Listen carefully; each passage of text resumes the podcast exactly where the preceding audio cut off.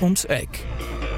Der Koblenz-Podcast mit Alexandra Klöckner, Manoli To Röhr und Stefan Marlow. Hallo bei Rund ums Eck. Heute mit dem Intendanten des Koblenzer Theaters, Markus Dietze. Herzlich willkommen, Herr Dietze. Hallo. Sie sind seit zweitausendneun Intendant des Koblenzer Theaters. Was macht ein Intendant? Intendant ist ein wahnsinnig vielseitiger Beruf mit, man würde wahrscheinlich sagen, diffusen Berufsbild. Im Prinzip, wenn man das einfach zusammenfassen soll, dann ist das Kommunizieren und Kunst ermöglichen. Und wenn man das etwas formaler fasst, dann müsste man in Koblenz sagen, ich bin Amtsleiter des Amtes sechsundvierzig des Theaters Koblenz. Das heißt, ich trage die künstlerische und wirtschaftliche Verantwortung, letztere zusammen mit meinem Verwaltungsleiter, für das Theater Koblenz. Und gleichzeitig bin ich auch noch studierter Regisseur. Das heißt, ab und zu führe ich auch noch Regie. Das macht aber nicht jede Intendantin, nicht jeder Intendant. Ähm, Es ist so, diese, diese Berufsbezeichnung Intendant, die kommt eigentlich aus dem Französischen und hatte früher was damit zu tun, dass die Gutsverwalter so hießen. Mhm. Das waren nämlich diejenigen, die von den Besitzern, die meistens gar keine Ahnung hatten von Landwirtschaft, ein Gut anvertraut bekamen und dann dieses Gut so gut wie möglich bewirtschafteten. Und im Prinzip ist die Konstruktion immer noch genauso. Das Theater Koblenz ist ja sozusagen eine Einrichtung der Stadt Koblenz und gehört damit quasi formalrechtlich sozusagen den Bürgerinnen und Bürgern der Stadt. Mhm. Und äh, da nun die Stadtspitze oder die Verwaltung oder ein Stadtrat ja nun meistens nicht aus ausgewiesenen Theaterexpertinnen und Theaterexperten besteht, sagt man halt, ja, wir brauchen da wen, der für eine gewisse Zeit da die künstlerische Verantwortung übernimmt und natürlich damit einhergehend auch die wirtschaftliche. Und äh, das macht eine Intendantin oder ein Intendant: Theater organisieren, Theater ermöglichen. Mhm. Jetzt sind Sie schon seit zweitausendneun hier und Kulturdezernentin Doktor Margit Theiß-Scholz und äh, unser Oberbürgermeister David Langner, die haben zum Beispiel gesagt, Markus Dietze hat in den vergangenen Jahren für das Theater Koblenz Hervorragendes geleistet. Eine künstlerisch klare Positionierung des Theaters Koblenz im Kontext der Theater in Rheinland-Pfalz. Und darüber hinaus geht er auch noch Hand in Hand mit einer soliden, transparenten und sachorientierten Betriebsführung. Also das ist eigentlich schon ganz viel Lob. Ja, das hat mich auch sehr gefreut. Es ist ja immer schön, wenn das, geht ja jedem von uns so, dass was man macht, irgendwie auch gewertschätzt wird und auch noch öffentlich gewertschätzt wird. Das ist ja doppelt schön. Ich glaube nur tatsächlich, dass aus verschiedenen Gründen diese, diese Zeit viel länger auf dem Papier scheint, als sie tatsächlich ist. Denn zum einen darf man nie vergessen, dass Theater so komplex ist, dass wir immer Jahre im Voraus planen. Mhm. Das heißt, während wir hier sitzen, natürlich haben wir jetzt eine Corona-Sondersituation, aber eigentlich, während wir jetzt hier sitzen, laufen im Prinzip die Planungen für die nächste und die übernächste Spielzeit. Die nächste Spielzeit ist im Prinzip schon geklärt. Das heißt, wir haben immer so einen Versatz von der künstlerischen Realität, wie sie entsteht, und dem, wofür ich eigentlich da bin, nämlich Ideen zu generieren, die Menschen zu finden, die diese umsetzen und das Ganze irgendwie vernünftig zu planen. Und das Zweite ist, dass natürlich, äh, weil Theater so ein komplexes Unternehmen ist und weil ja im einundzwanzigsten Jahrhundert Führung von sehr, sehr vielen Menschen, die sehr, sehr viele verschiedene Dinge tun, eine enorm herausfordernde Aufgabe, brauchen manche Prozesse auch einfach ihre Zeit. Ähm, es ist ja nicht so, das ist, glaube ich, ein weit verbreitetes äh, Zerrbild, dass eine Intendantin oder ein Intendant neu ans Haus kommt und sagt, so wird's gemacht, und dann äh, quasi, äh, da wären wir jetzt wieder bei meinem Eingangsbild, quasi gutsherrenmäßig äh, Befehle erteilt und die werden dann irgendwie befolgt. So läuft es ja im einundzwanzigsten Jahrhundert nicht im öffentlichen Dienst, das stimmt einfach nicht, sondern das sind ähm, hochkomplexe, wahnsinnig kommunikationsintensive Prozesse, wenn man Dinge verändern möchte, wenn man Sachen umstrukturieren will, wenn äh, ja auch gerade zum Thema Digitalisierung bestimmte Arbeitsprozesse sich verändern. Das braucht alles seine Zeit, und ich finde immer, solange ich noch das Gefühl habe, mir geht es hier gut, ich bin hier gerne und es gibt auch noch was zu tun, und da gibt es auch noch Projekte, die sind noch nicht umgesetzt oder noch nicht so toll umgesetzt, wie ich mir das vorstelle oder meine Kolleginnen und Kollegen, so lange ist es total sinnvoll, auch weiter an einem Ort zu bleiben. Mhm. Wie kommt man denn auf die Idee, diesen Beruf zu ergreifen? Ich glaube, die, die meisten meiner Kolleginnen und Kollegen haben da einen ganz ähnlichen, ja, biograf, arbeitsbiografischen Weg. Intendant ist ja kein Lehrberuf, sondern wir haben meistens alle Kolleginnen und Kollegen haben einen Ausbildungsberuf, sage ich mal. Viele von uns sind Regisseurinnen oder Regisseure, andere sind Dramaturginnen oder Dramaturgen, Dritte kommen eher so aus der verwaltungsmäßigen Ecke, sind womöglich Juristinnen oder Juristen oder ähm, haben Betriebswirtschaft studiert. Und wir landen dann beim Theater und dann stellen wir fest, ja, den Job, den wir da haben, der erfüllt uns zwar, aber wir haben äh, keine Gestaltungsmöglichkeiten oder nicht so weitreichende Gestaltungsmöglichkeiten, wie wir uns das vorstellen. Und dann ist, glaube ich, der große Wunsch, weil das unterscheidet ja sozusagen dann die Intendantentätigkeit von unseren gelernten Berufen, dass wir nicht nur Künstlerinnen und Künstler sind, sondern dass wir tatsächlich strategische Entscheidungen treffen können. Und das macht einfach große Freude. Und ich glaube, diejenigen, zum Beispiel von uns Regisseurinnen und Regisseuren, die viel lieber inszenieren und sozusagen aktiv ausführende Künstler sind, die werden dann nicht Intendantin oder Intendant, weil sie sagen, ah, diese ganze Mühe der strategischen Leitung und Entscheidung, Personalführung, äh, Rechtsfragen, Finanzfragen, das ist irgendwie belastend und anstrengend. Da bleibe ich doch lieber Regisseurin oder Regisseur. Und diejenigen, die sagen, hey, das interessiert mich eigentlich, da habe ich noch viel mehr Möglichkeiten und das finde ich spannend, die werden dann vielleicht Intendantin oder Intendant. In meinem Fall war das so, dass ich am äh, Theater in Stendal, dem Landestheater Sachsen-Anhalt-Nord, da war ich Oberspielleiter, also sozusagen leitender Regisseur und stellvertretender Intendant. Letzteres war eigentlich mehr so eine Formalie. Und dann ähm, trat mein damaliger Chef und Amtsvorgänger zurück. Und es gab da keine Intendantin oder keinen Intendant. Und an dem Theater da war damals die politische Situation so brisant, dass alle miteinander der Auffassung war, wir haben keine Zeit, jemanden von außen zu suchen. Wir müssen jemanden finden, der das Theater wirklich gut kennt, um dieses Theater am Leben zu erhalten. Und so wurde ich damals in Stendal Intendant. Und ansonsten sind das ja Stellen im öffentlichen Dienst, die ausgeschrieben werden und auf die sich äh, alle Menschen, die meinen, sie können, das bewerben können. Und dann gibt es ein politisches Gremium, im Koblenzer Fall der Stadtrat, der die Intendantin oder den Intendanten wählen muss. Mhm. Und zwar jedes Mal bei jeder Vertragsverlängerung, auch das ist irgendwas, was so falsch in den Köpfen der Menschen ist. Da sitzen dann nicht der Oberbürgermeister und die Kulturdezernentin zusammen und sagen, finden wir jetzt gut, sondern dann gibt es nochmal eine ordentliche Beschlussvorlage und einen entsprechenden Gremienbeschluss, ähm, weil natürlich äh, diese Verantwortungsübertragung auch mit der Verantwortung für einen großen Teil äh, im Haushalt der Stadt Koblenz einhergeht. Und das muss natürlich und soll auch äh, nach allen demokratischen Gepflogenheiten äh, stattfinden. Mhm. Ja, aber da sitzt man doch in diesem Beruf auch ein bisschen zwischen den Stühlen, oder? Da sind zum einen die Auftraggeber, also quasi der Stadtrat und so, die, die einen gewählt haben, mehr oder weniger. Und auf der anderen Seite ist da das Publikum, das sich ja auch aus sehr unterschiedlichen Geschmäckern zusammensetzt. Und man versucht wahrscheinlich dann irgendwie alle glücklich zu machen. Ach, nee, ich glaube nicht. Ich glaube, dass das auch ähm, meistens ganz gut alles, alles so unterschiedlich, das ist, funktioniert, weil... Die interessante Frage ist ja, was soll denn diese Übertragung von Verantwortung überhaupt? Diese Übertragung von Verantwortung bedeutet auch immer Vertrauen. Mhm. Also ich glaube, ein Kulturausschuss oder ein Stadtrat, der denkt, ich wähle jetzt eine Intendantin oder einen Intendanten und dann muss ich das dauernd kontrollieren und vertraue dem nicht. Also habe sozusagen fortgesetzte Ansprüche. Dieses Gremium würde seinen Auftrag verfehlen. Weil, und so habe ich das in Koblenz auch immer als sehr angenehm empfunden, es gibt diese Beauftragung für eine für eine begrenzte Zeit oder sich dann verlängert, aber immer für eine begrenzte Zeit. Und ab dem Moment ist es ja genau die Aufgabe, für die ich hier gerade stehen muss, das ganze Ding einigermaßen gut mit meinen Kolleginnen und Kollegen und mit meinen Mitarbeiterinnen und Mitarbeitern hinzubekommen. Und beim Publikum, glaube ich, ist es so, ähm, wir machen ja kein quasi monothematisches Programm, was ganz allein von dem künstlerischen Willen einer Intendantin oder eines Intendanten abhängt. Natürlich ist es so, unsere Demokratie funktioniert immer über Repräsentation. Selbstverständlich werde ich als Intendant mit dem Programm des Theaters Koblenz sehr weitgehend identifiziert. Das ist auch okay, damit die Leute wissen, bei wem sie sich beschweren können oder wo sie ihr Lob hinrichten können oder wo sie mal ein Briefchen schreiben können. Das ist ja in einer repräsentativen Demokratie so, dass man immer einzelne Leute hat oder kleine Gruppen von Leuten, die für etwas viel Komplexeres stehen.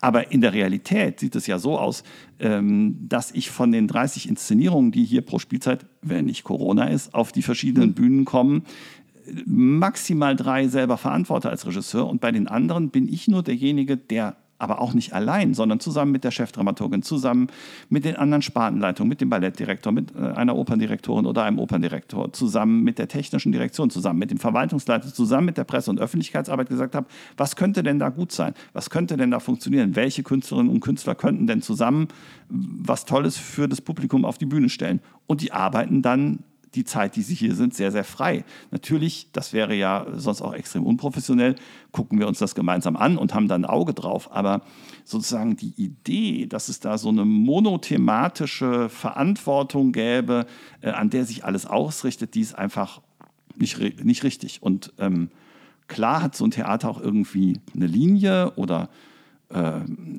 eher einen Stil als den anderen Stil.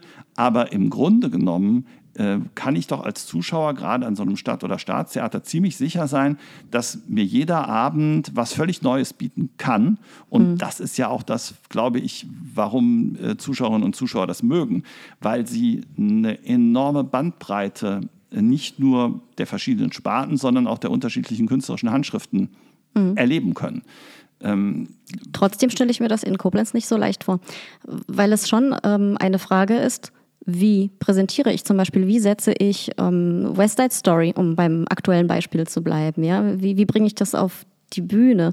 Und natürlich äh, stecken da ganz viele unterschiedliche Gedanken und Berufsgruppen dahinter. Aber ich, letztendlich äh, entscheidet dann das Publikum, okay, das hat mir gefallen oder nicht, oder das war mir zu modern. Und da kann ich mir vorstellen, dass es in unserer Region da wirklich ganz extrem unterschiedliche Geschmäcker gibt. Oder irre ich mich da? Ich glaube, Sie irren sich. Ich glaube, mhm. Sie hängen da ein Bild an, was ungefähr zehn, fünfzehn Jahre alt ist, weil wir die Erfahrung machen, ähm, dass wir haben natürlich nochmal eine Sondersituation, Fußnote, dadurch, dass wir jetzt wiederkommen aus einer fünfzehnmonatigen Theaterquarantäne. Die mhm. Leute sind extrem dankbar, dass wieder Live-Kultur stattfindet. Aber auch davor, glaube ich, ähm, ich wäre weit davon entfernt, unser Publikum zu unterschätzen, weil das sind alles Expertinnen und Experten. Und irgendwie die Idee, dass man in Koblenz, weil die Stadt nicht so ganz metropolenhaft ist, in irgendeiner Art und Weise konservativer oder weniger offen für Neues wäre, ähm, als das vielleicht in einer Großstadt der Fall ist. Ich glaube, das ist ein statistischer Irrtum. Es ist nämlich andersrum. Ich glaube, in einer Großstadt, ich, man kann es immer etwas flapsig sagen, mhm. äh, ich würde immer sagen, in Berlin finden Sie zur Not auch noch hundert Leute, die es toll finden, wenn Sie die Anleitung von diesem Mikro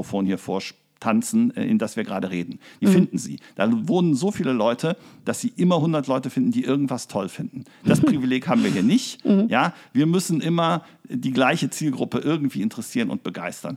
Aber was ja Menschen so lernen im Austausch, also Zuschauerinnen und Zuschauer im Austausch mit uns und wir auch mit denen, dass man durchaus Sachen äh, extrem unterschiedlich wahrnehmen kann. Und ähm, ich mache ganz, ganz stark die Erfahrung, dass zum Beispiel die Annahme, Abonnentinnen und Abonnenten als lang gediente Zuschauerinnen und Zuschauer seien irgendwie nicht belastbar, dass die gar nicht stimmt. Das Gegenteil ist der Fall.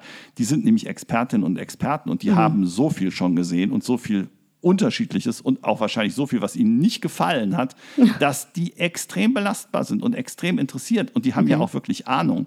Ein ähm, bisschen herausfordernder sind, glaube ich, immer all diejenigen, die nicht kommen äh, und denken, sie wüssten, wie es gewesen sei. Ähm, aber auch die nehmen ab. Das ist nämlich ein ganz interessantes anderes Phänomen, was sich so seit fünf, sechs Jahren extrem breit macht, dadurch, dass wir sehr präsent sind ähm, in den, äh, im Bereich Social Media, mhm. haben wir tatsächlich es geschafft, auch nochmal eine andere Aufmerksamkeit für das, was wir tun, zu erreichen und mhm. auch andere Zielgruppen zu erreichen. Wir haben einen hohen gesteigerten Anteil, wie gesagt, alles jetzt sozusagen Datenlage vor Corona, was jetzt kommt, muss man sehen, aber wir haben es sehr stark geschafft, dass unser freier Verkauf relativ zum Abonnement stark angezogen hat. Also Menschen, die sich bewusst dafür entscheiden, da gehe ich jetzt hin und gucke mir was an. Mhm. Ähm, und zwar also erfreulicherweise nicht so, natür- natürlich gibt es Renner, natürlich gibt es Dinge, wo man sagt, wir haben eine hohe Zielgruppenabdeckung. Das, was in den neunzehnhundertfünfziger Jahren die Operette war, das ist jetzt in gewisser Weise das Musical.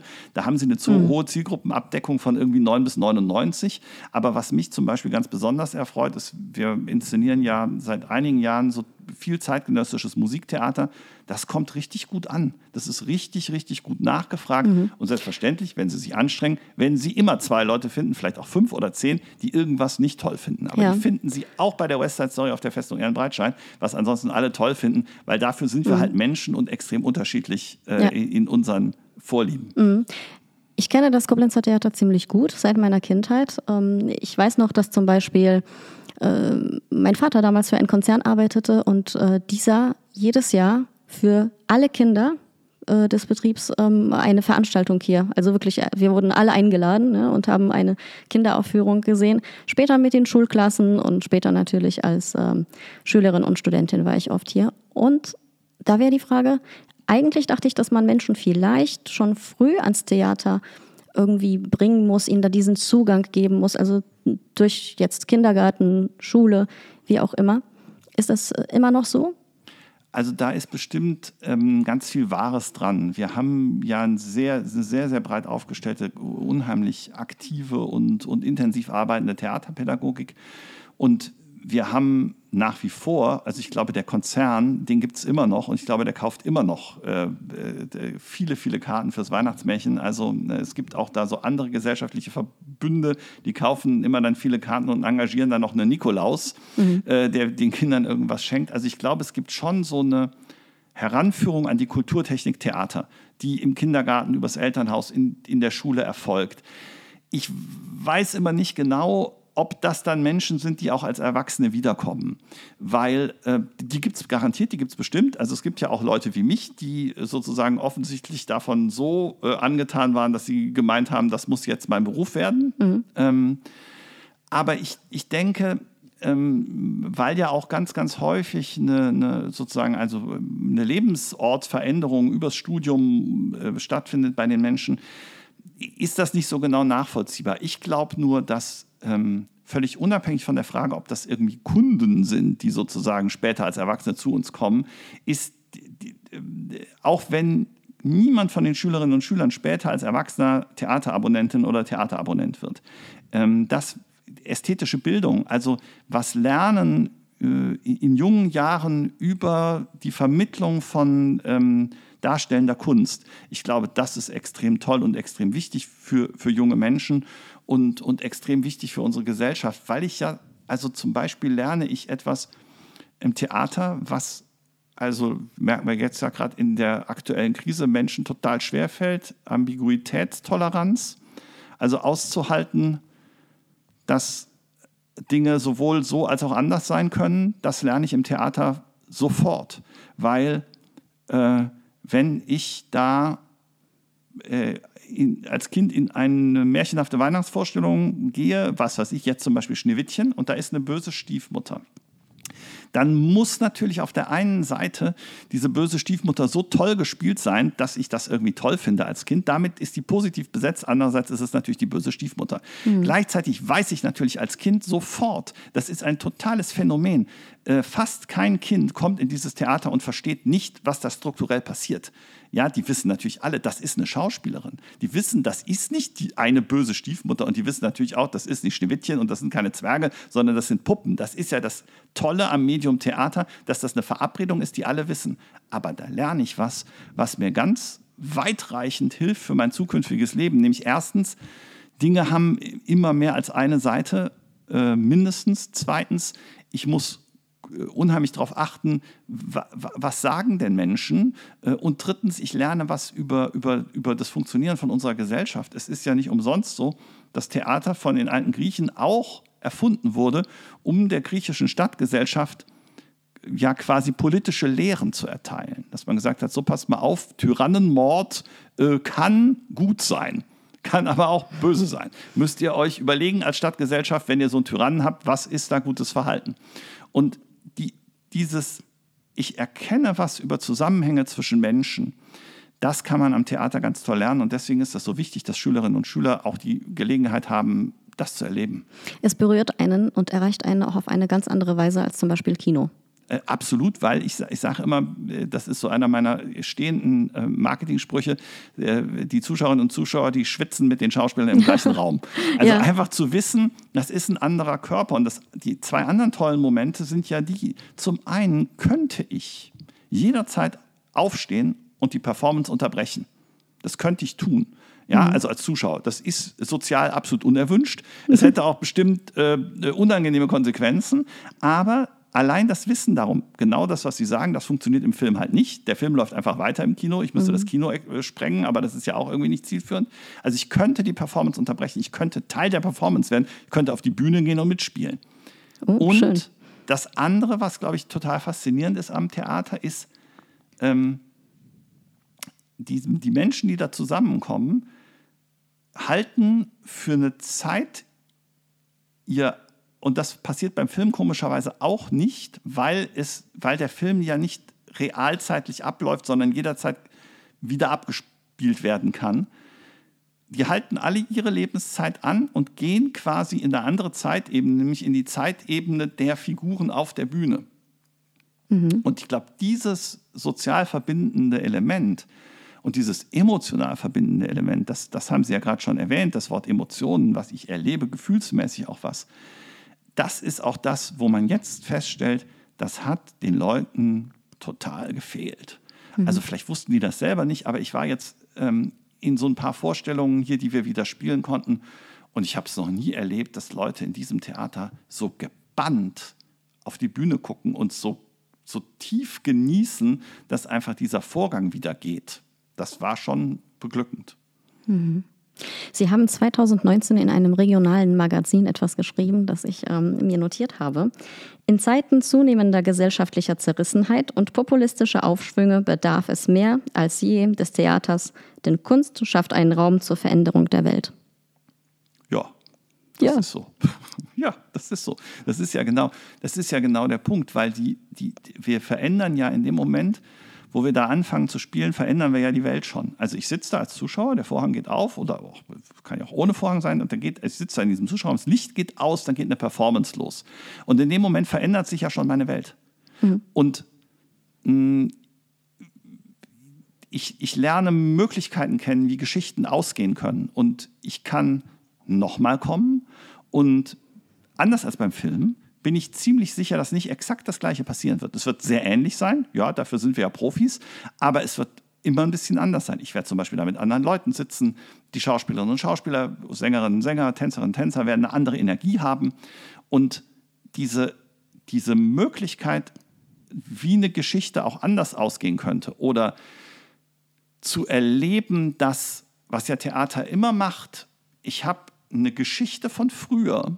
Also egal, wie viel das früher ist, ob es jetzt ein zeitgenössisches Theaterstück ist, was erst vor einem Monat fertig geschrieben wurde, äh, ob es äh, ein Theaterstück aus dem zwanzigsten Jahrhundert ist oder ob es Schiller, Goethe, Lessing, Kleist oder noch früher griechische Dramatik ist.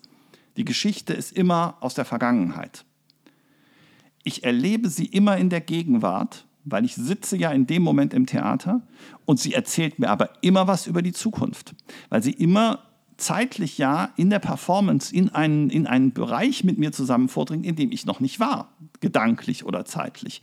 Und das ist das, was diese, diese Veränderungsoption macht. Und deswegen mögen auch äh, autokratische Herrscher, äh, mögen rechtspopulistische Parteien, äh, mögen nationalistische Bewegungen Theater nicht. Mhm. Äh, jedenfalls nicht das Theater, so wie sie es, wie wir es verstehen. Die verstehen dann Theater so als quasi Beweihräucherung irgendeiner monokulturellen Idee. Das ist ja aber Theater nicht so. Ähm, aber sozusagen diese Vielfältigkeit und diese Offenheit des Prozesses, ähm, das ist was zutiefst Freies und Demokratisches. Und deswegen ist das so wichtig. Also fördert das Theater die Fähigkeit zur kritischen Auseinandersetzung mit gesellschaftlichen Themen? Ganz bestimmt. Ich bin da ganz, ganz, ganz von überzeugt. Und das Verrückte ist, dass dafür muss das Theaterstück, was Sie sehen, ähm, selber gar nicht kritisch sich mit was auseinandersetzen. Das kann sein, aber ich bin der festen Überzeugung, auch wenn Sie eine Boulevardkomödie wie Pension Schöller sich angucken und sich zwei Stunden wie Bolle amüsieren, hm. sind Sie, wenn Sie rauskommen, eher in der Lage, Veränderung von Welt gut äh, für sich selber zu organisieren, als wenn sie es nicht angeguckt hätten. Weil einfach dieser, dieser, dieser ganz basale Prozess von Theatergucken äh, ihnen, ihnen einen Perspektivwechsel äh, vermittelt. Ähm, also, und, und wenn es ist, also ganz blöde und banal, mir geht es irgendwie nicht gut, ich bin irgendwie niedergeschlagen, hatte keinen guten Tag äh, in meiner Arbeitsstelle, habe aber dummerweise diese zwei Karten für die Oper, die waren teuer, ich will sie nicht verfallen lassen, jetzt zwinge ich mich dahin zu gehen. Also es ist übrigens auch eine Kulturtechnik, die in Vergessenheit zu geraten droht, zu sagen, äh, ich gehe da mal hin, ich weiß noch nicht, was mich erwartet. Und jetzt erlebe ich ganz emotional bewegende, mitreißende Gefühle und komme irgendwie bereichert aus diesem Theater, dann hat das ja unheimlich was mit mir gemacht, weil ich nicht so in meinem eigenen Leben geblieben bin, sondern mir erlaubt habe, für einen kurzen Moment in eine andere Welt zu gehen. Jetzt würde ich sehr gerne, wenn Sie das Stichwort Leben nennen, zu Ihrem Leben kommen. Bevor wir so ein bisschen mehr auf, darauf eingehen, wie sich das Theater auch in der, durch die digitale Transformation verändert hat und Social Media haben Sie schon angesprochen. Aber woher kommen Sie? Sie sind ursprünglich kein Koblenzer. Äh, nein, ich bin in der Nähe von Stuttgart in Baden-Württemberg geboren und dann sind meine Eltern, als ich zwei war, nach Trier ähm, gezogen. Da bin ich aufgewachsen und das ist ja so, die, die Karte Trier kann man in Koblenz entweder immer positiv oder negativ spielen. Das ist so in so regionalen Engständen.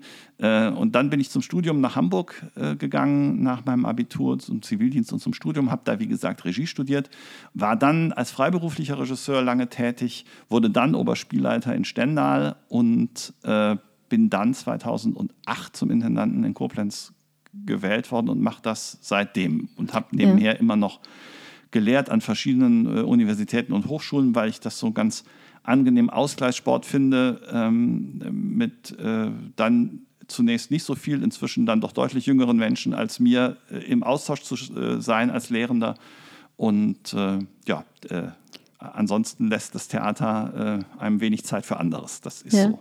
Aber Sie sind da jetzt so drüber geflogen. Sie haben sich schon in jungen Jahren auch sehr engagiert, oder? Und haben auch zum Beispiel in Hamburg Theatergruppen initiiert.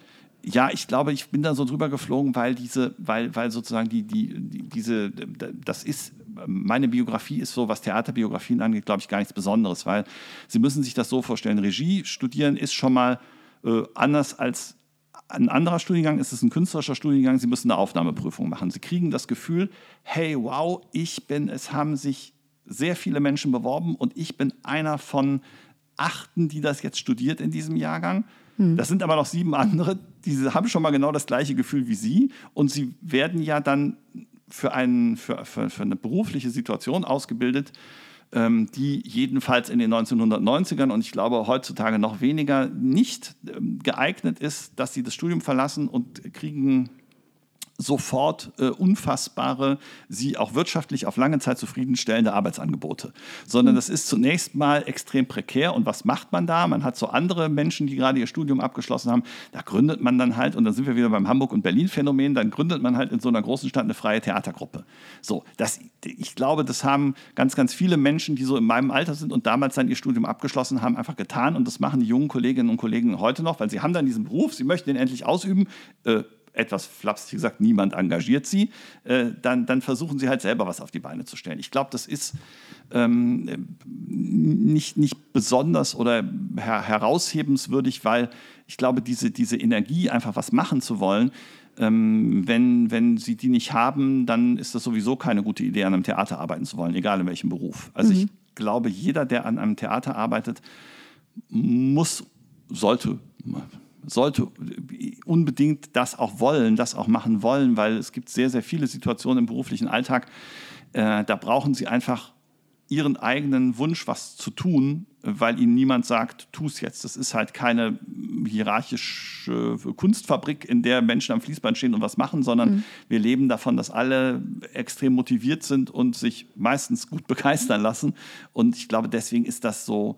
Ähm, ist das was, was bei mir so biografisch verschwimmt mhm. und was ich selbst nicht so wahnsinnig äh, wichtig oder herausragend finde. Und dann vielleicht noch ein Satz, ich glaube tatsächlich dieses, man, man ist als Theatermensch extrem drauf geeicht, äh, so, also gegenwärtig zu leben, weil ja, weil es ja immer im Moment Sachen gibt, die, die relevant sind und wichtig und, glaube ich, noch ein ganz faszinierendes Phänomen, unsere Kunst ist ja extrem flüchtig. Also natürlich ist es was anderes, seitdem es digitale Aufzeichnungsmöglichkeiten gibt, aber eigentlich geht Theater ganz schnell vorbei.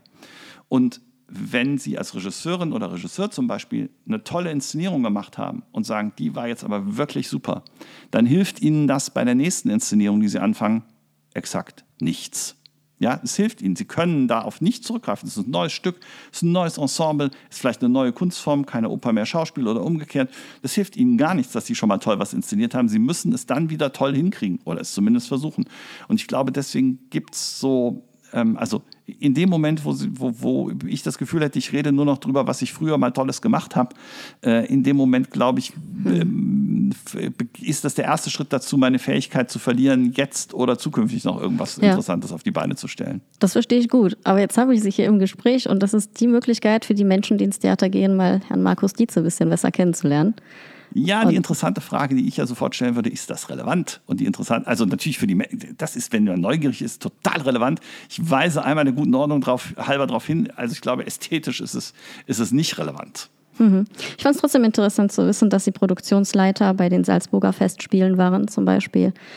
Oder auch in Bayreuth tätig waren? Ja, das, na klar. Also das hat mir ja auch was mitgegeben für meinen, meinen Berufsweg und was gelehrt. Also ähm, gerade wenn Sie in so sehr, sehr großen Festivalstrukturen ähm, mitarbeiten, dann, also zum einen war das gerade in Salzburg die Zeit, als da noch die Ressource Geld nicht die unfassbar problematische, limitierende Rolle spielte, wie das vielleicht inzwischen auch jetzt in Salzburg der Fall ist. Das ist eine interessante Erfahrung. Und dann ist es einfach eine interessante Erfahrung, organisatorisch in so sehr, sehr großen Unternehmungen tätig zu sein. Ja, das ist ja vielleicht auch nicht anders als in der Wirtschaft, ähm, weil sie da viel lernen über das Funktionieren von so komplexen äh, Verschmelzungen von Verwaltung, Kunst und Marketing zum Beispiel.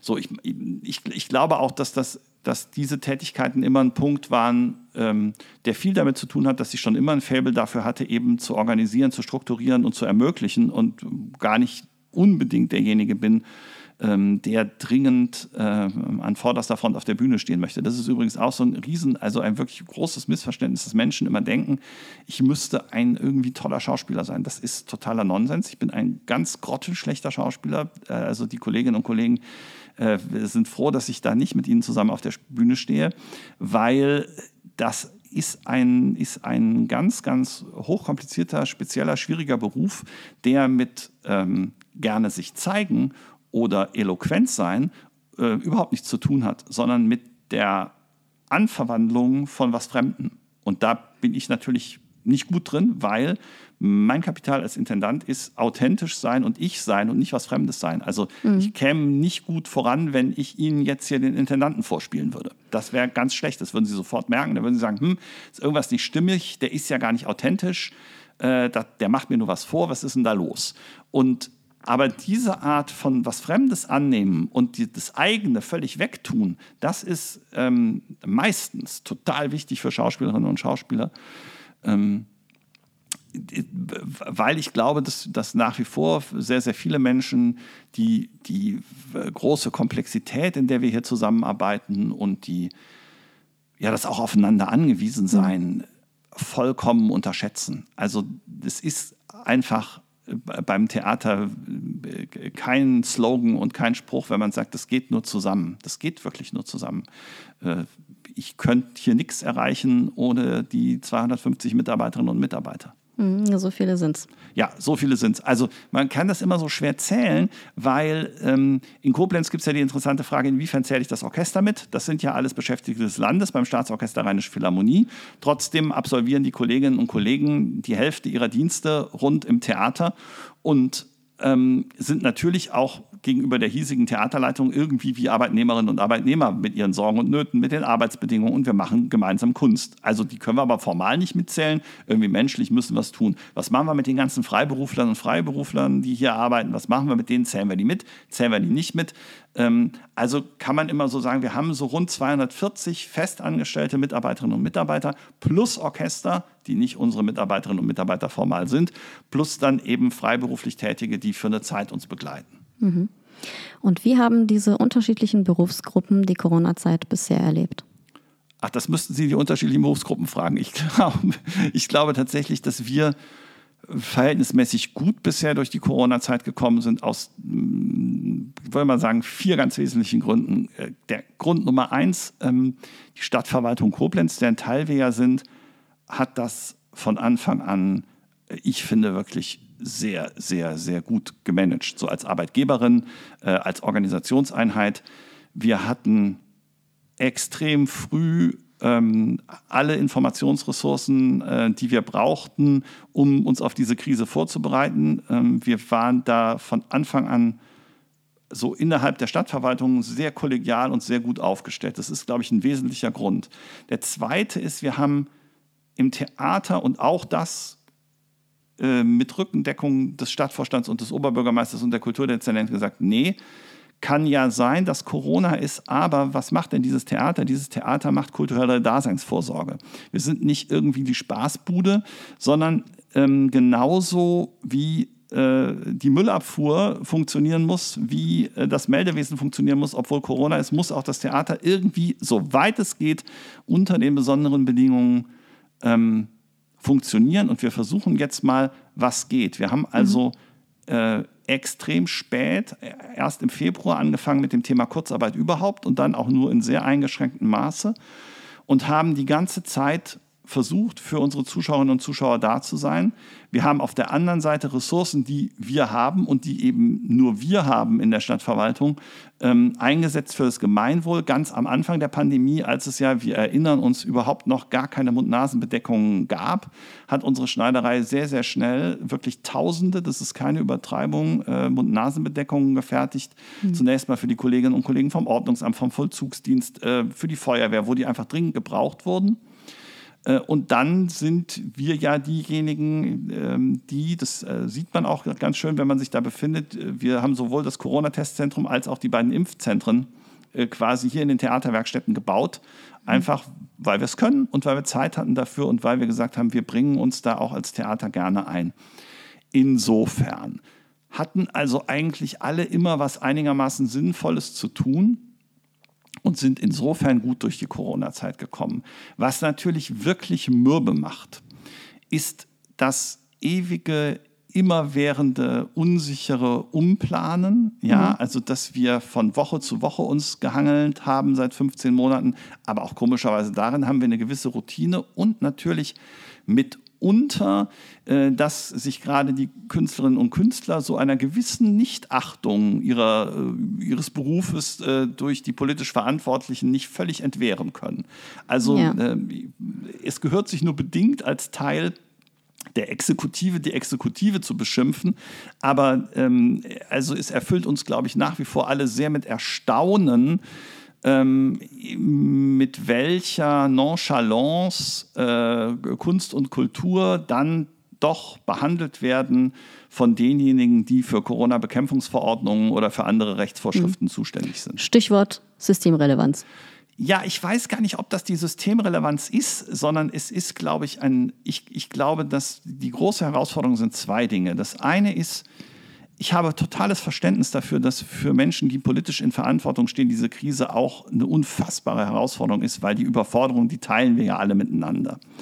Aber es fällt doch auf, dass zum Teil auch eine Generation von Menschen jetzt politisch Verantwortung trägt, die offensichtlich das, was die jetzt gerade vorhin vor so zehn, fünfzehn Minuten erwähnt haben, nicht erfahren haben. Die haben offensichtlich nicht am eigenen Leib erfahren, wie relevant Kultur und Kunst für die Menschen ist, und die haben nicht begriffen, und das ist eigentlich das Allerschlimmste, und da sozusagen reden wir ja nicht vom Theater, wir reden ja von Clubs, wir reden von Restaurants, wir reden von äh, Diskotheken, wir reden von einem ganz weit gefassten Kulturbegriff, ähm, wie diese Dinge für das Zusammenleben einer Gesellschaft und für auch das fun- wirtschaftliche Funktionieren einer Kommune total wichtig sind. Ja, also es ist ja, das ist immer das große Thema Umweltrentabilität, es ist ja nicht damit getan, dass Menschen ins Theater gehen, ähm, sondern da hängt ja ganz viel anderes kulturelles äh, Lebensgefühl mit dran.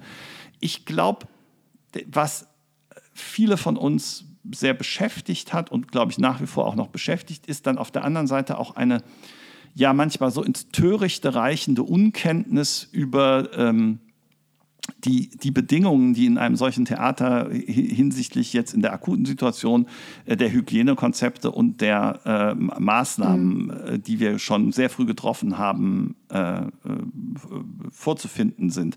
Äh, ich nehme mal unser großes Haus. Wir haben, das war hatte gar nichts mit Corona zu tun, das war ohnehin geplant, im Sommer zwanzig zwanzig eine neue Lüftungsanlage eingebaut. Die sorgt durchgehend für Außenluftqualität im großen Haus des Theaters Koblenz. Da ist durchgehend eine Luftqualität, die sie auch Open Air stattfinden, äh, die sie auch Open Air vorfinden. Mhm. Das heißt, es ist gar kein Innenraum, sondern es ist eigentlich wie draußen. Trotzdem äh, ist es nicht möglich gewesen, sehr frühzeitig schon wieder für Zuschauerinnen und Zuschauer zu öffnen. Es ist absurd, dass wir unfassbare Anstrengungen unternehmen, unsere darstellenden Künstlerinnen und Künstlern regelmäßig zu testen, komplett da sozusagen ein, komplett zu überwachen quasi, dass denen nichts geschieht und dass die eben keine Corona-Infektion durch die Gegend tragen.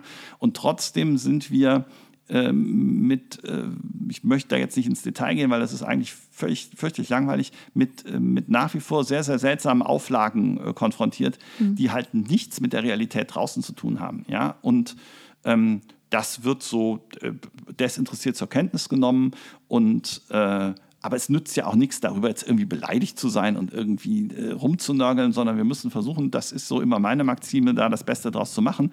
Aber es soll, glaube ich, niemand denken, ähm, wir hätten das vergessen. Also mhm. das ist, das, äh, ist ein, diese, diese Nichtachtung eines ganz wesentlichen Bereiches unserer Gesellschaft, ähm, die, die, die wird noch...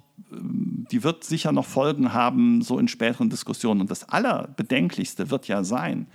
Äh, und ähm, da, da, das, glaube ich, lehrt die Erfahrung. Ähm, es wird ja wie folgt sein. Die, die Kultur, die Kunst haben sehr, die weitestgehenden Einschränkungen äh, und ähm, Limitierungen hingenommen. Und wir werden die Ersten sein, denen man sagen wird, ja, jetzt sind die kommunalen Haushalte so unter Druck, wegen der Corona-Kosten, jetzt müssen wir aber noch mal an diesen ganzen komischen Kultursachen da sparen. Und das ist dann, glaube ich, der Punkt, an dem es ähm, auch so ja, staatspolitisch bedenklich wird, weil das wird nicht gut gehen. Das wird als Versuch nicht gut gehen, gerade diejenigen, die am meisten unter der Krise äh, gelitten haben, dann auch noch für die Kosten der Bewältigung der Krise aufkommen zu lassen. Das ist, glaube ich, keine gute Idee. Ich denke auch, das ist noch ein großes Thema sein wird. Ja, absolut. Das wird auch, das wird auch zu sehr, sehr starken Diskussionen und zu großen Konflikten wieder führen. Ähm, aber wir werden dem nicht ausweichen können. Aber auch, ja, auch der, das Stichwort Hygienekonzepte oder das Testen, wenn Sie sagen, ah, wir, wir stehen da vor Regelungen, die eigentlich teilweise gar keinen Sinn ergeben. Ich denke, das ist auch so ein Punkt, der für die Zukunft auch wichtig ist. Wie geht man in solchen Situationen um? Was macht Sinn, was nicht? Welche Erfahrungen haben wir gemacht? Ja, ich glaube aber auch, dass einfach die interessante Frage sein wird, wie, wie, wie geht es denn jetzt nach dem Sommer weiter? So, werden wir einfach genau das Gleiche erleben wie im letzten Herbst oder wird es da eine intelligentere, ähm, sagen wir mal, der Komplexität der Lage eher gerecht werdende Art des Umgangs miteinander geben? Aber äh, ich kann nur sagen, wir, wir sind eigentlich äh, auf alles gefasst und gut aufgestellt und ähm, aber so viel Spaß, das ganze Digitale und Filmische macht, das ist nicht unsere eigentliche Aufgabe. Und äh, ich wäre schon froh, wenn wir äh, auch in diesem Herbst und Winter Theater spielen können und nicht wieder rein ins Streaming ausweichen müssen. Ja, ich denke, das ist genau das, was auch wahrscheinlich das Publikum denkt und sich wünscht. Ja, da bin ich ganz, ganz ja. sicher. Also wir haben halt festgestellt, das Streaming wurde ganz toll angenommen, aber in dem Moment, wo es wieder möglich war, was live zu erleben, sind die Streaming-Angebote quasi tot.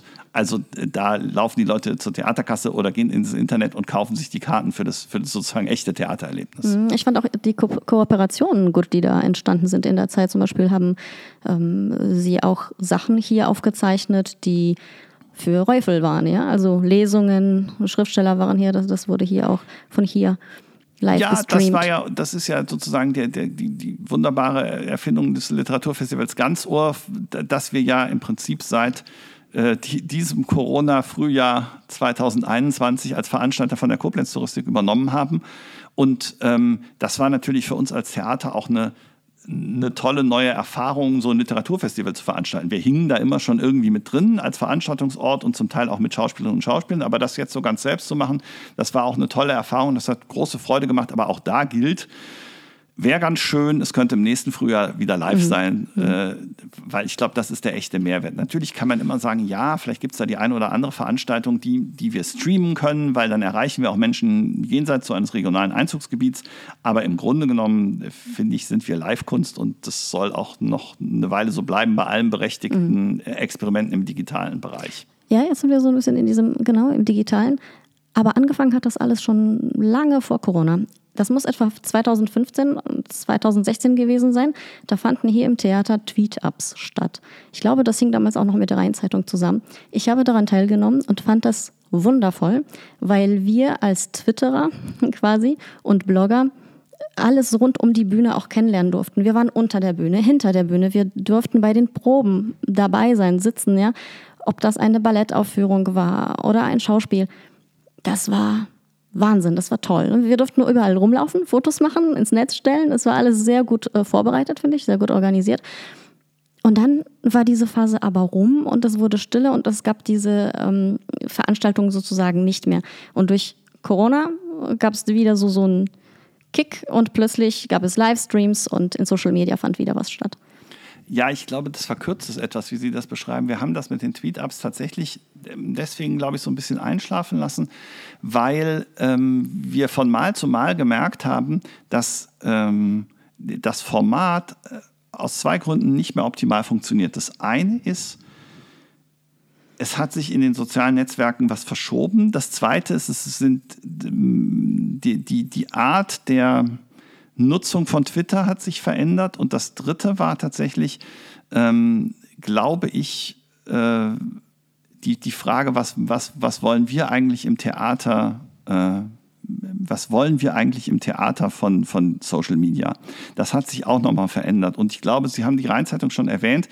Ähm, für uns ist immer ganz wichtig, deswegen war jetzt auch Stadtbühne Gespräch, so ein tolles neues Format im, im, im Lockdown, ähm, diese Diese ganzen ja, Aktivitäten, auch im Digitalen, machen eigentlich nur Sinn, wenn sich mehr als eine Institution da verbündet, mhm. äh, damit man so Zielgruppen erwischt, die man sonst nicht erwischt.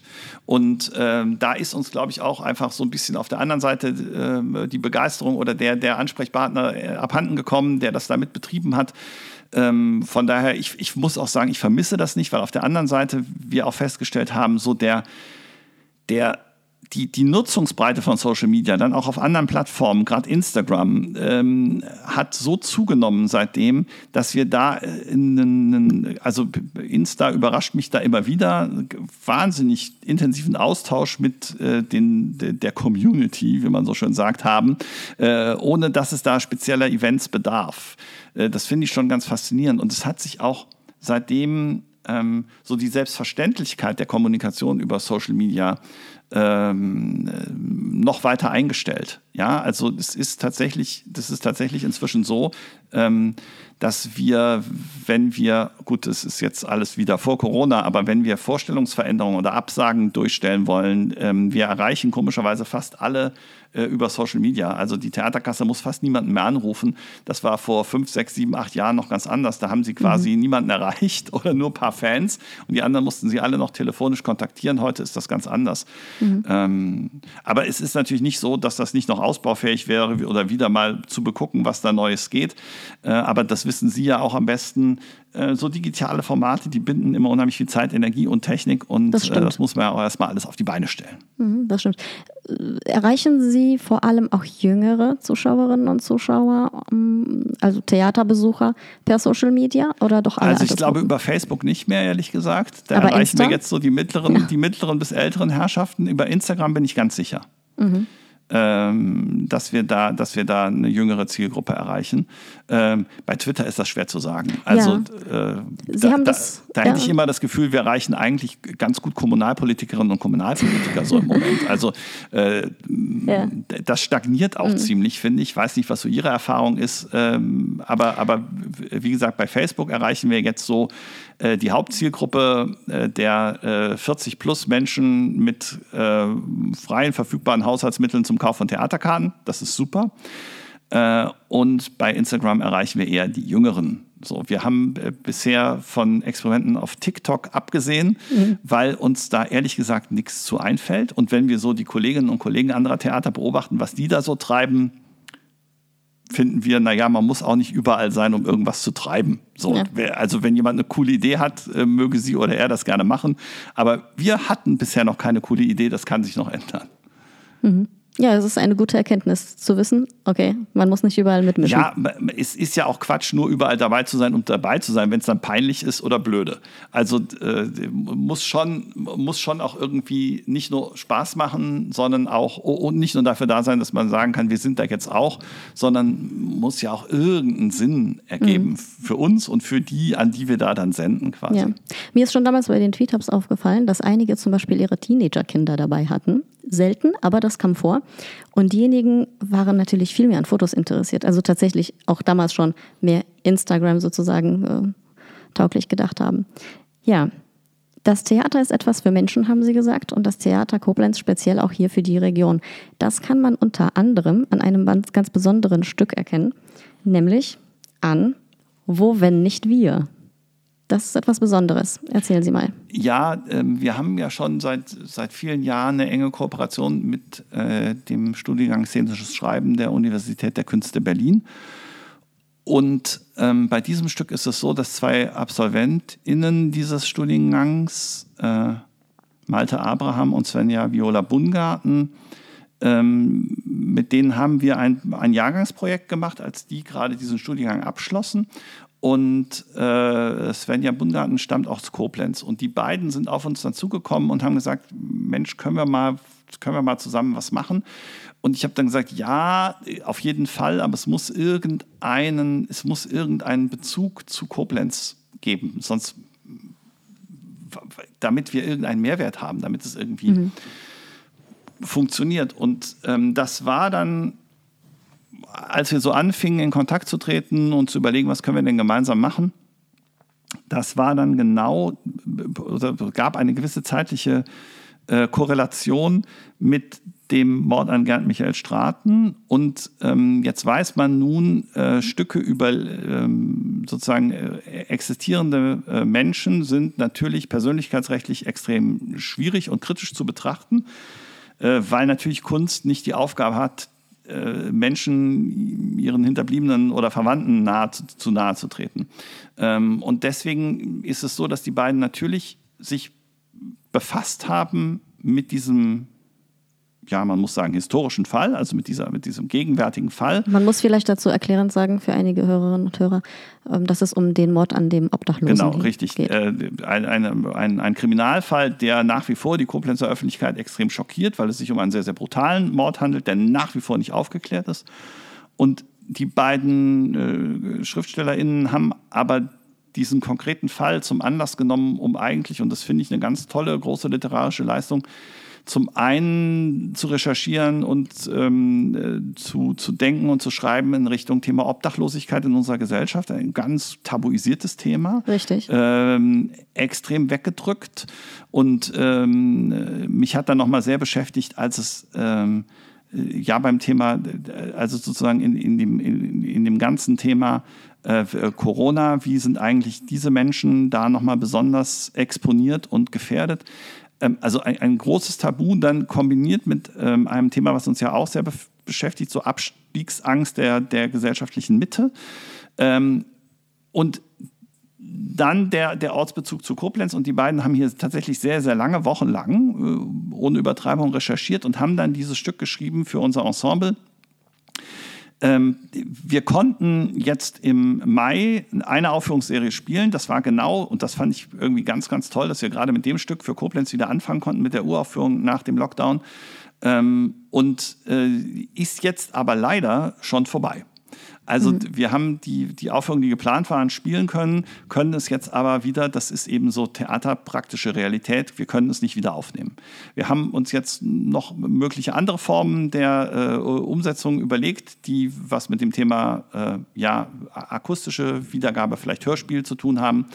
Ähm, aber ich glaube, d- d- weil Sie da ja mit Ihrer Frage herkamen, die Die Überlegung ist schon, wenn ich, wenn ich Stücke schreiben lasse, dann gibt es ja zwei grundsätzliche Ideen. Die eine ist, das Thema muss so besonders toll oder spektakulär sein, dass es sich lohnt, einen Stückauftrag zu vergeben. Das andere ist, äh, das Thema muss was mit den Leuten hier vor Ort zu tun haben.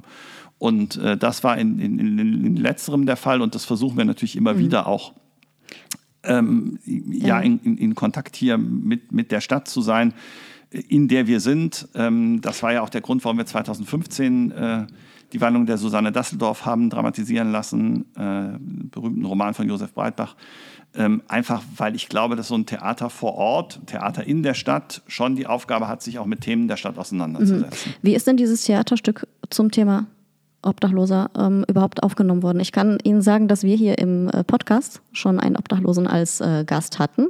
Und das hat ziemlich polarisiert. Das heißt, in Social Media kam sehr viel Zuspruch. Oh, tolles Thema, sehr wichtig, oh mein Gott, weil man einfach sehr viel von diesem Mann dann ja auch zu hören bekommen hat.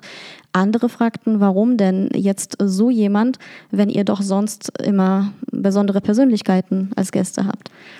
Ja, das, ich glaube, das ist extrem schwer zu sagen, weil wir ja durch die Corona-Bestimmung nur für sehr wenigen Leuten spielen konnten. Ähm, das war ein großer Erfolg. Es ist sehr gut angekommen. Aber ähm, und uns, ich glaube, es gibt auch nochmal einen Unterschied, weil ja Theater immer, da haben wir ganz am Anfang äh, ganz viel drüber geredet, ähm, Theater macht ja immer eine Umsetzung des Themas. Ja, also mhm. wenn, wenn Sie tatsächlich quasi dokumentarisch mit jemandem reden in Ihrem Podcast, dann kriegen Sie natürlich unmittelbare Reaktionen. Aber wir haben immer eine, Ver, eine Vermittlung über Kunst. Ich, ich glaube eher, was die Menschen sehr beschäftigt hat, ist... Ähm, weil das, glaube ich, ein großes gesellschaftliches Thema ist, die, die, die Angst, nicht mehr in der Gesellschaft den Platz zu haben, von dem ich glaube, dass er mir irgendwie zusteht. So. Und das hat erkennbar die Zuschauerinnen und Zuschauer sehr beschäftigt. So. Aber mhm. ich würde mir jetzt, also Statistiker würde sagen, ähm, die Grundmenge war zu klein. Ich würde mir jetzt darüber keine Aussage anmaßen. Ist gut angekommen, ist schlecht angekommen. Das mhm. Thema hat polarisiert. Das kann man einfach aufgrund der besonderen Corona-Situation mhm. ganz schwer sagen. Ja, spannend. Ist aber spannend. Wahrscheinlich hängt das auch tatsächlich äh, zusammen, diese Situation in, in Corona-Zeiten, wo man so, sich sowieso so ein bisschen gefährdet fühlt, vielleicht auch den Job, was auch immer. Und dann dieses Thema, sozialer Abstieg. Ja, ganz bestimmt. Also da bin ich, da bin ich ganz sicher, ähm, dass diese... sozusagen, also ich glaube, unsere ganze Gesellschaft oder alle erleben ja gerade äh, extreme Furcht vor was Unbekanntem und, und ne, ne, ne, so ein Gefühl, das heißt, ja, ich weiß ja nicht, was in der Woche ist oder in zwei oder in vier oder gar in einem Jahr. Und ich glaube, diese fundamentale Verunsicherung, die macht was mit den Leuten und die lässt sie irgendwie auch empfindlicher werden gegenüber diesem ganzen Thema Veränderung. Ja. Mhm. Es gibt auch noch ein Videoformat, das Sie haben. Blödsinn statt Tiefsinn. Post ans Theater. Ja. Ja, das ist ja, das sehr ist, ungewöhnlich. Das ist, ja, das ist, die, das ist ähm, eine Idee unserer Puppensparte. Ähm, also ich habe ja vorhin gesagt, also so Demokratie bedarf der, bedarf der Repräsentation und ich repräsentiere das Theater. Das sorgt natürlich dafür, dass sich viel Post äh, an das Theater oder an mich persönlich richtet, wo Menschen, Zuschauerinnen und Zuschauer, ihre Anliegen vorbringen. Und äh, es ist so, wie bei jeder Kommunikation mit Leserinnen und Lesern bei der Zeitung oder mit Kundinnen oder Kunden oder Hörerinnen und Hörern, ähm, in einer gewissen Zeit, und das sind jetzt zwölf Jahre, entsteht da schon ein Panoptikum der unterschiedlichsten äh, Zuschriften. Und ähm, wir haben dann gemeinsam überlegt, gibt es ein Format, also wie, wie kann jetzt noch die Puppensparte äh, sozusagen in diesen Corona-Zeiten nochmal präsent werden, weil alle Produktionen, die wir vom Puppentheater aus gemacht haben, eigneten sich entweder aus technischen Gründen überhaupt nicht für ein Streaming oder, Stichwort äh, Schneewittchen, wollten wir nicht streamen, weil wir es nochmal jetzt im Winter live spielen wollen. Und dann hatten die Kolleginnen den großen Wunsch, irgendwas, etwas außer der Reihe zu machen. Und dann haben wir gemeinsam gesagt, na gut, dann, dann lasst doch mal gucken in diese Zuschauerpost, lasst uns die anonymisieren. Ähm, weil es geht da überhaupt nicht darum, irgendwelche Leute bloßzustellen oder sich lustig zu machen über Menschen. Aber ähm, das ist schon sehr, sehr, sehr spannend. Und dann, finde ich, haben die beiden Puppenspielerinnen und, und der Kameramann haben was ganz Tolles gemacht. Die haben diese, diese Zuschriften, die ja oft, ja, äh, einfachen, banalen Inhalt sind. Ja, also Beschwerde über schlechte Sitzqualität ist nicht mehr gegeben im Übrigen, aber es sind ja historische Zeitdokumente oder Beschwerde über ein vermeintlich zu sexistisches Stück oder, oder, oder. Äh, dadurch, dass die Puppen diese Texte sprechen, bekommt es eine ganz große Würde. Mhm. Weil also die Originaltexte sind schon nicht von schlechten Eltern. Also da, da schreckt auch der eine oder andere Zuschauer vor der persönlichen Beleidigung meiner Person äh, nicht zurück. Aber wenn das diese Puppen machen, dann fand ich, ich finde es ungemein charmant und liebenswert, mhm. weil man ja auch, also man merkt ja auch in der einen oder anderen Aggression dann wieder eine große Zugewandtheit zum Theater oder eine große Verbindung, weil man ja weiß, ich kann mich über Sachen nur richtig stark aufregen, die mir eigentlich was bedeuten. Ja, mhm. also wenn mir was egal ist, dann rege ich mich auch nicht richtig stark auf. Und äh, wir haben halt so die, die zehn oder zwölf schönsten, groteskesten oder liebenswertesten oder wie auch man immer will, Zuschriften, äh, haben halt die Kolleginnen und Kollegen in fünf Videofolgen, die wir jetzt noch bis zum Spielzeitende ausstrahlen über Social Media, mhm. äh, verewigt. Ja. Und ja. Ich habe Folge drei zum Beispiel gesehen und fand am Ende das auch ganz, ganz toll. Da, da ging es um einen Brief, um eine Zuschrift, die eigentlich ein Dank war. Also gar ja. keine Beschwerde, sondern ein, da hat sich jemand dafür bedankt, dass sie sich äh, spektakulär quasi dafür eingesetzt haben, dass ein Mantel wieder gefunden wurde ja. nach einer Vorstellung. Und das wurde köstlich umgesetzt, wie ich finde. Ja, natürlich, weil es, also es macht ja keinen Spaß, nur irgendwie Beschwerden oder äh, sozusagen gerechtfertigte oder ungerechtfertigte Kritik äh, zu, äh, umzusetzen. Ähm, wie gesagt, es geht ja auch gar nicht darum, Menschen bloßzustellen, sondern es geht darum, äh, ja, diese Art der Kommunikation auch mal zu veröffentlichen und zu zeigen. Und wie gesagt, ähm, natürlich ist es denkbar, dass jemand, der die eine oder andere Zeile geschrieben hat, äh, sich dann wieder erinnert und sich wieder, also nicht sich wiedererkennt, das wäre ja Quatsch, weil dann würde sie oder er sich an einer Puppe wiedererkennen, das ist ja Nonsens, aber sozusagen seinen Text wiedererkennt, aber sonst äh, ist das alles so anonym, dass niemand weiß, wer es war. Also mhm. das, darum geht es ja auch nicht. Dann gibt es das andere Format, das Sie schon selbst angesprochen haben, Stadtbühne-Gespräch. Ja, genau. Wir haben halt, äh, als dann mal wieder im März es hieß, ach ja, ihr Theater seid doch noch mal ein bisschen zu, bitte. Ähm, dann haben wir uns zusammen mit der Rhein-Zeitung eben, Klaus Ambrosius, überlegt, können wir nicht, können wir nicht irgendwie äh, quasi so ein Gesprächsformat etablieren, wo wir, in dem Fall Klaus Ambrosius und ich, immer verschiedene Gäste äh, aus dem Theater einladen und äh, in Form des Videochats äh, unter Anwesenheit von Zuschauerinnen und Zuschauern, die dann auch gerne Fragen stellen dürfen, miteinander reden. Haben wir gesagt, ja, das ist wohl interessant, das versuchen wir mal. Und das war, äh, wir hatten das erst nur für einen Monat geplant, das war so ein unglaublicher Erfolg und die Leute haben das so gemocht, dass wir es dann drei Monate insgesamt betrieben haben.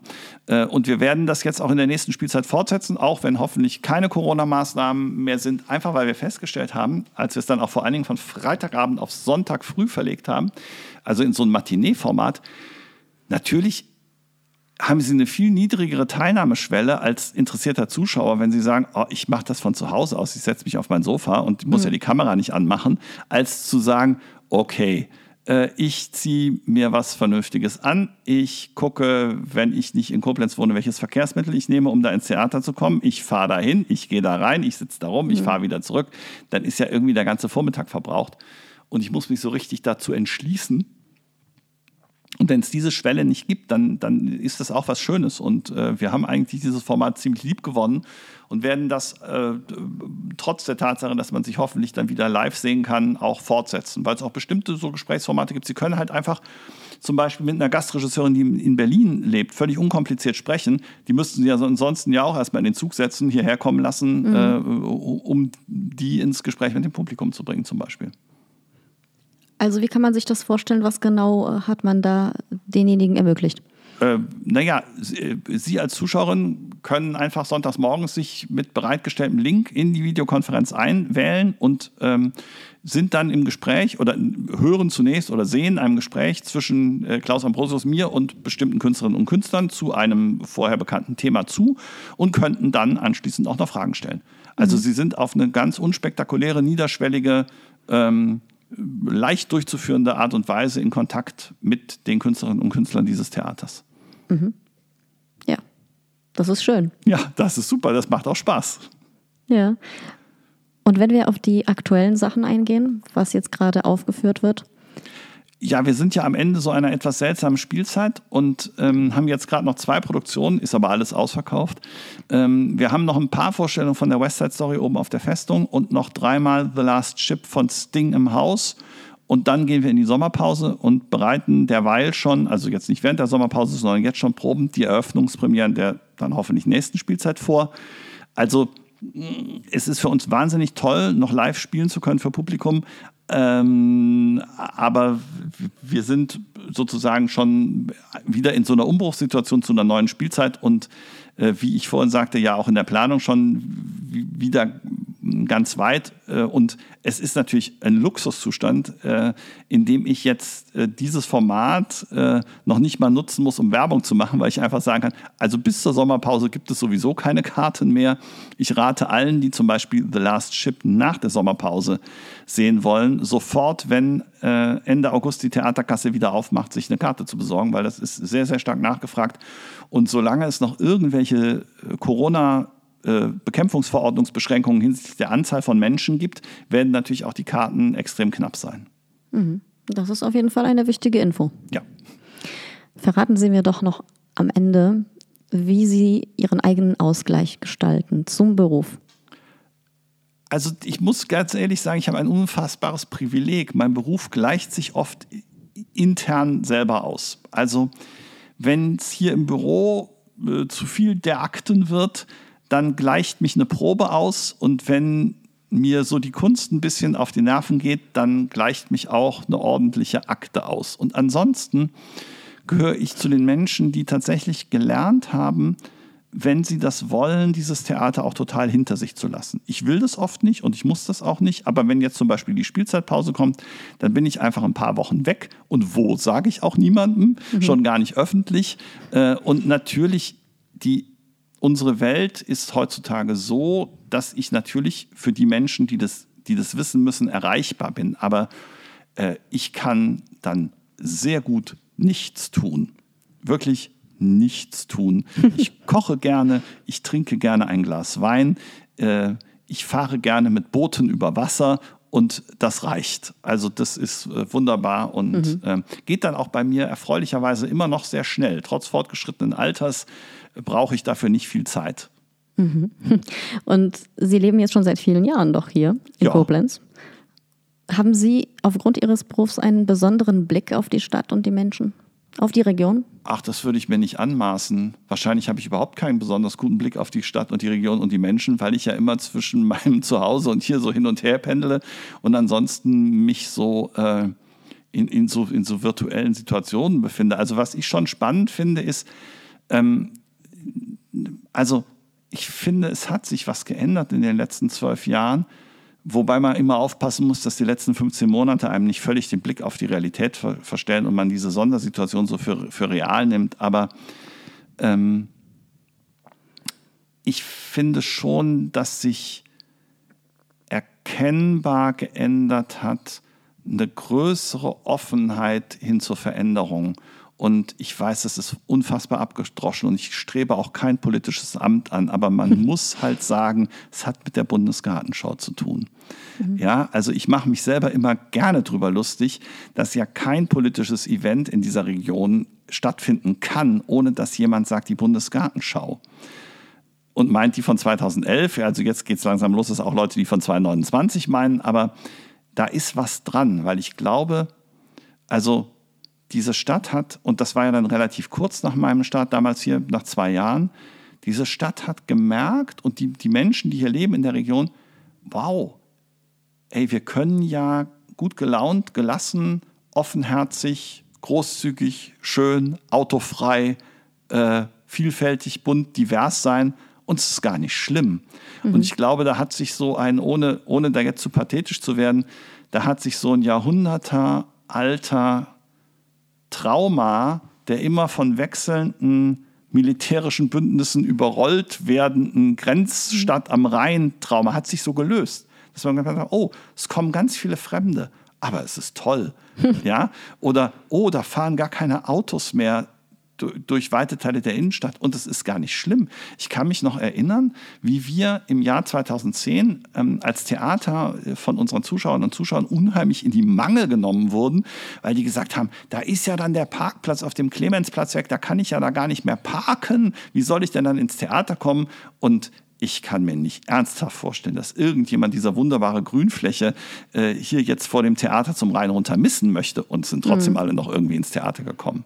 So, und ähm, ich finde, das, das hat sich verändert, aber ansonsten würde ich nicht sagen, äh, dass ich da einen besonderen Blick drauf habe. Wir Theaterleute neigen ja sowieso zur irrigen Auffassung, ähm, weil wir alles spielen und darstellen könnten, wir hätten von allem eine Ahnung. Das Gegenteil ist ja der Fall. Oh. Also wir haben relativ wenig Ahnung, aber können alles ziemlich gut darstellen und spielen. Aber Sie haben ja sehr viele Menschen hier im Team, die, ob jetzt Balletttänzer, Schauspieler, wie auch immer, oder Menschen hinter der Bühne, die ja wahrscheinlich nicht von hier kommen. Ja, Das ist, das ist tatsächlich eine privilegierte Situation. Also zum einen ist es so, dass wir natürlich ein, ein, ein Arbeitgeber sind, so um mal so äh, ja, wirtschaftspolitisch zu denken. Wir haben eine relativ hohe Fluktuation und wir haben eine sehr, sehr diverse Mitarbeiterschaft. Das ist super. Das ist mhm. bereichernd. Das ist überhaupt keine Frage. Also ähm, Mehrsprachigkeit, mhm. Multikulturalität, und die ist natürlich auch total entscheidend für unser Miteinander und sehr, sehr, sehr, sehr bereichernd und toll. Und wie erleben diejenigen Koblenz und die Menschen hier Ach, in der das, Region? Das, das ist, glaube ich, nicht so einfach zu sagen. Es gibt viele, die dann hier bleiben und hier wirklich ihre Heimat finden, die dann mhm. hier auch Familien gründen und hier bleiben. Und dann gibt es Menschen, die sind nur sehr kurz auf der Durchreise. Ja, gerade Kollegen des Balletts, die haben ja eine sehr schnelle Karriereentwicklung, einfach weil die nicht so viel Zeit haben, ihren Beruf auszuüben, ähnlich wie Spitzensportlerinnen und Spitzensportler. Aber das Verrückte ist ja, Ähm, da die meisten hier eine gute Zeit haben in diesem Theater und, und ja die sozialen Medien durchaus Möglichkeiten geben, auch über große Distanzen und so unverbindlich in Kontakt zu bleiben, ist es dann schon schön, dass es dann Tänzer gibt, die waren hier ein, zwei Jahre im, im Ensemble und sind jetzt wieder in ihrer Heimat in Australien oder in den U S A, und zu denen haben wir immer noch Kontakt.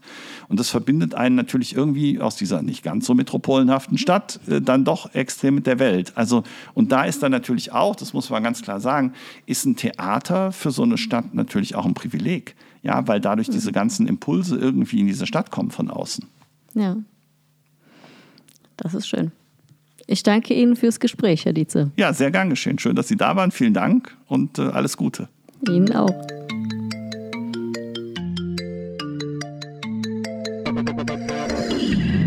Das war Rund ums Eck, der Koblenz-Podcast. Vielen Dank fürs Zuhören und bis zum nächsten Mal.